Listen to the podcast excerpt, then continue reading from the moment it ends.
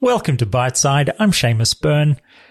This week I'm talking to Navid Khavari, narrative director on Far Cry 6. The game is now out and it is a fun romp in a uh, fictional Caribbean nation uh, but what I really liked about my time at the game is some of the really cool sort of narrative elements. And so I was really excited to talk to Navid about that. We talk about the acting performances, about trying to, trying to instill some heart into a game that is ultimately about uh, going crazy with weird and wonderful weaponry in a fascinating place. So here's my chat with Navid Khavari, narrative director of Far Cry 6.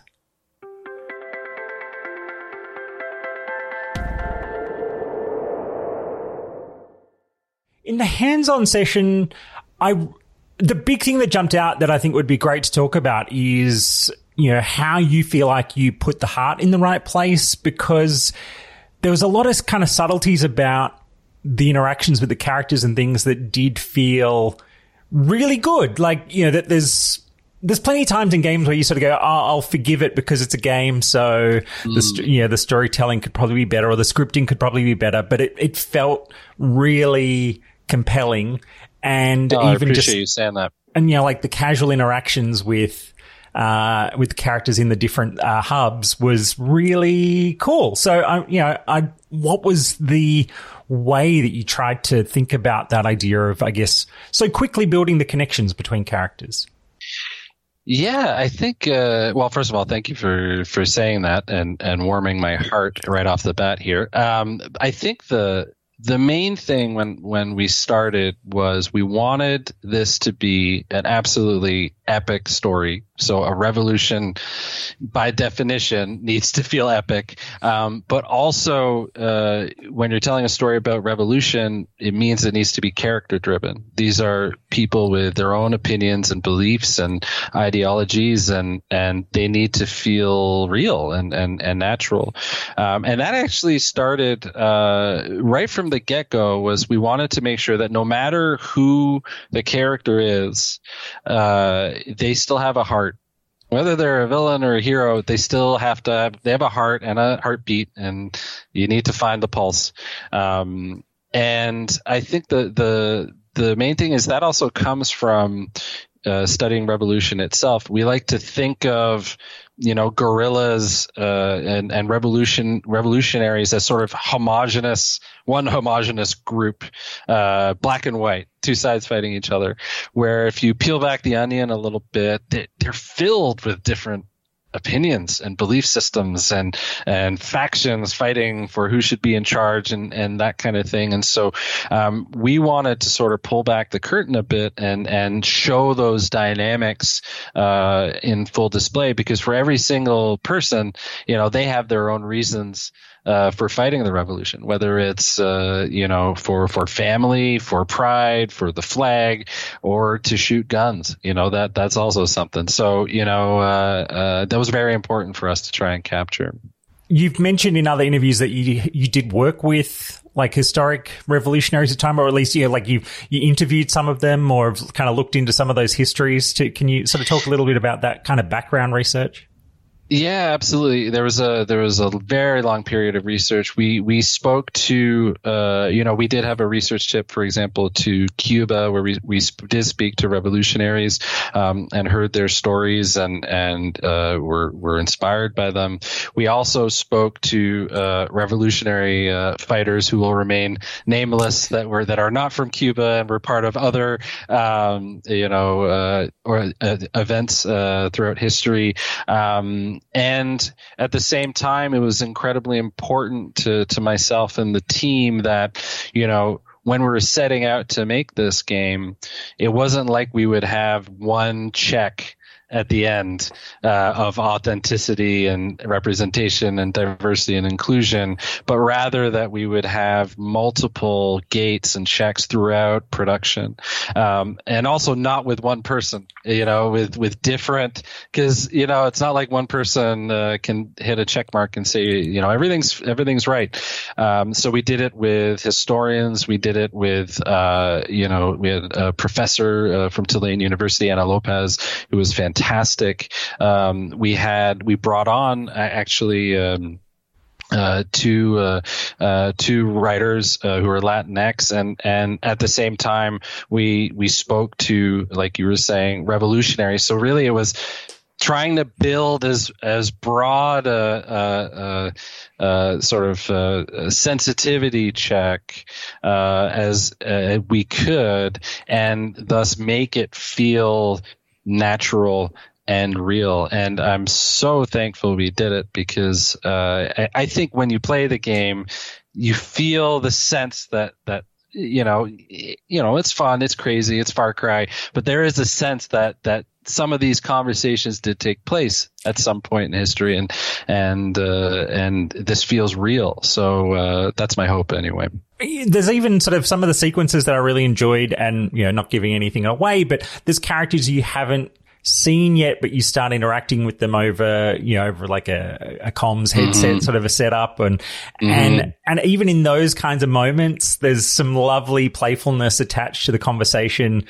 But that also does feel like it's, you know, it speaks to these people have been through an awful lot and, mm-hmm. and they're just, you know, whether it's they're kind of enjoying themselves at this stage in their life, but also, you know, okay, well, we've got to convince them to get back in the fight, all those kinds of mm-hmm. interesting sort of elements to it. But, you know, how do you approach trying to build those kinds of moments where clearly, you know, there's, you're, you're genuinely in the, in the thick of playing the game in that in that process, but that yep. you've kind of got this nice little lead in so that even before you then stand in front of this character that you already have this kind of cool sense of who they might be? Well, those are actually some of the trickiest uh, lines uh, to write because you know um, in, you don't want to detract uh, from the moment to moment gameplay, right? But at the same time, you want to, uh, each line should have a bit of meaning attached to it. So I think, you know, it comes down to a little bit of what I was saying before of, of there's no, there's no wasted dialogue. If, if someone's gonna, gonna speak to you over the radio, there needs to be an intent and, and purpose around it. And really, um, what we tried to do is, um, in a lot of ways, I, I talked about this, uh, and I don't know if it makes sense, even as I'm saying it. But it.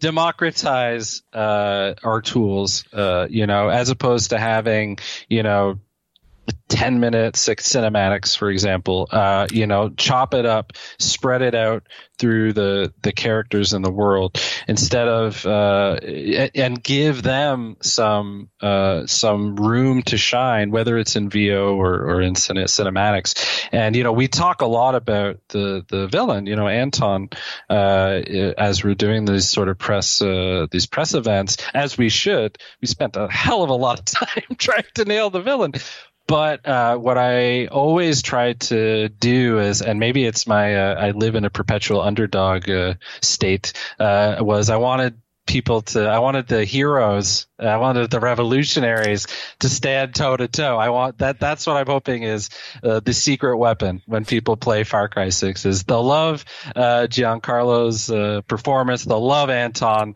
uh, but they'll stay for the revolutionaries and uh, how much space do you create when you're working with performers like you know Giancarlo Esposito because mm again, I'm sure you, you need the script to be pretty tight for the way it might flow, but Right. But all of those performances uh, across sort of all the different characters that I have interacted with so far, you know, felt really great, and it all, it kind of felt like that that they had room to really perform. Yeah, uh, you know that's a philosophy thing. Again, uh, you know, speaking uh, to someone else about this, we really tried to structure the narrative process uh, around uh, uh, around TV, television, um, where we had a series of writers' rooms, um, and we worked through story, pitching ideas against the wall, writing scripts, going through the scripts, debating over coffee and and rage about them, um, and then moving into uh, you know shooting uh, you know, there was, you know, I kind of took on a bit of a showrunner in television. You'd have a showrunner on set. Um, and then we had an amazing cinematics director, Grant Harvey, who has, you know, 30 years in film and TV. And we, we just worked together with the, the actors, uh, and, and stepped through the, through the scripts.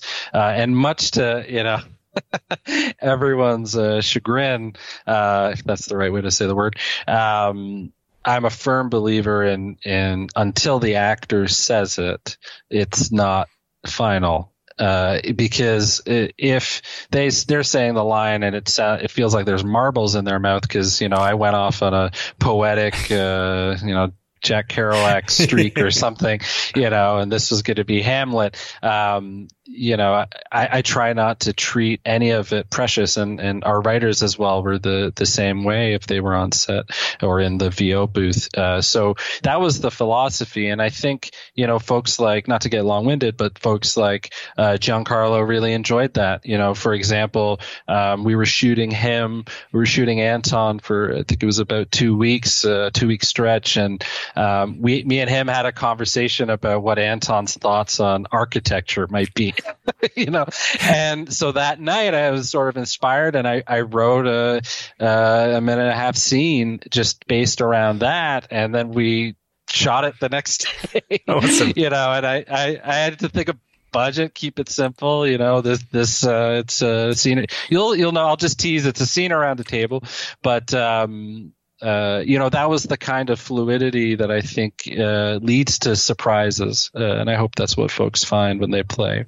Mm. I mean, there's a scene on on the boat, sort of near the start, that just, you know, it. I, I felt like it sells so many of the the the characters and what the motivations mm. are going to be through the rest of the game so well, mm-hmm. and it's and it's all about those. Are you actors. talking about the boat ride, or are you talking about the boat um, and da- the boat ride on. Yeah, right. I'm like, curious. Yeah, as you're as you're escaping the uh, the boat ride that gets uh, yes, yes, yes, and someone turns up and takes someone away. it, yes, exactly, exactly. Well, I, I mean, I think that's in the trailer, but but Yes, sorry. I, oh, that's good. Like, yeah, I'm saying I'm being super careful. Curiosity. yeah.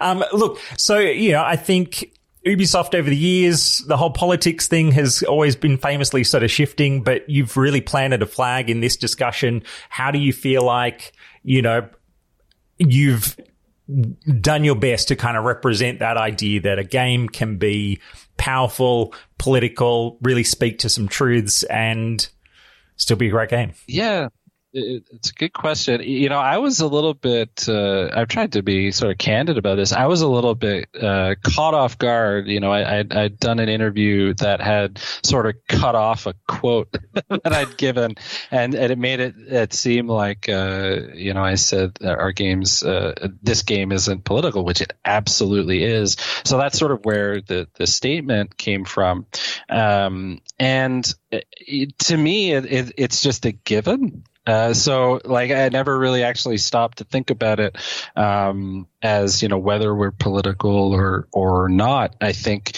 you know I said it in my statement that you know a revolution story uh, is political and you can go even by further extension any art or any anything yeah. you put into the world will have a, a political a slant uh, it, it, just depends what are you trying to say and i think um, you know this game will tackle uh, you know the, the the rise of fascism that we've seen you know in in the last uh, few years around the world. It will talk about LGBTQ plus uh, rights. It will talk about the effects of imperialism and and how much responsibility does Anton have uh, as opposed to the rest of the world have uh, for the situation that Yara is in. So that's without not getting into uh, too much too many spoilers, but I think for me, um, we just wrote the story that felt right, and uh, we weren't challenged on that at any point during the production. Um, so you know, whatever comes out and, and, the way people see it, uh, you know, I don't have an excuse to say, well, uh, oh, I wasn't able to tell the story we wanted to tell. It's not that at all. Like, uh, you know, we we we told a, a political story, and and we'll see how people feel about it. Yeah, and it sounds like getting the right people in the room helps to give it the you know that it isn't you know random dudes a long way away just making up a story. Yeah, exactly, and I, think that's where our authenticity experts uh, shown. Yeah. They they helped us cover our blind spots. I, am not here to say we we we did it right. You yeah. know, that's not for me to say, but we tried, and I think. Um, hopefully, uh, uh, folks feel that when they when they play. Mm. Yeah.